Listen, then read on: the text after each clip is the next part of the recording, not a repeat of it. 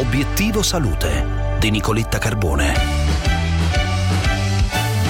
Sigarette elettroniche e rischio carie. Uno studio pubblicato sul Journal of the American Dental Association sottolinea che chi fuma sigarette elettroniche potrebbe avere un rischio maggiore di soffrire di carie.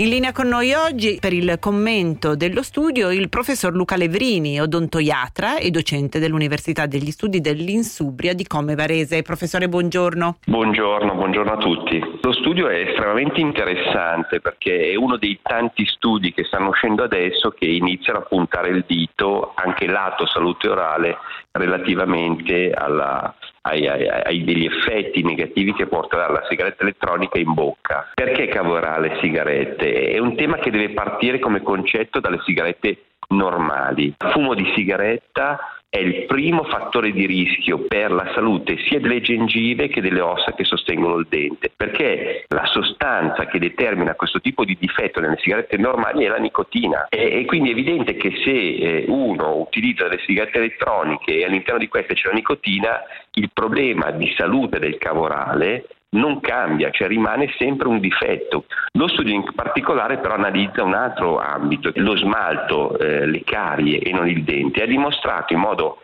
assolutamente preciso come chi fuma, di, chi fuma le sigarette elettroniche abbia un aumento e una virulenza particolarmente aggressiva dei batteri che determinano la carie dentali. Perché questo? Perché i, i, nello studio condotto hanno dimostrato che i batteri aderiscono in modo più importante eh, allo smalto, adesione più importante allo smalto che ovviamente è la premessa affinché poi si sviluppino le carie.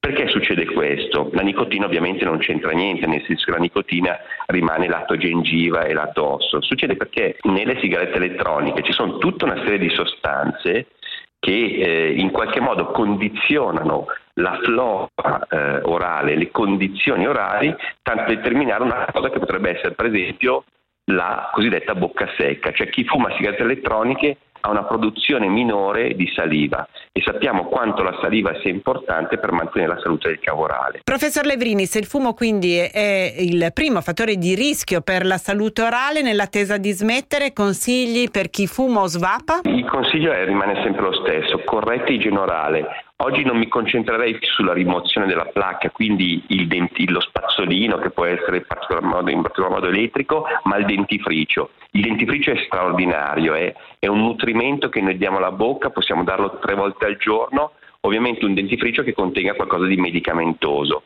Guardiamo in particolare al fluoro, ma anche a tutti i prodotti che oggi possono essere inseriti in un dentifricio che vanno a rimineralizzare lo smalto.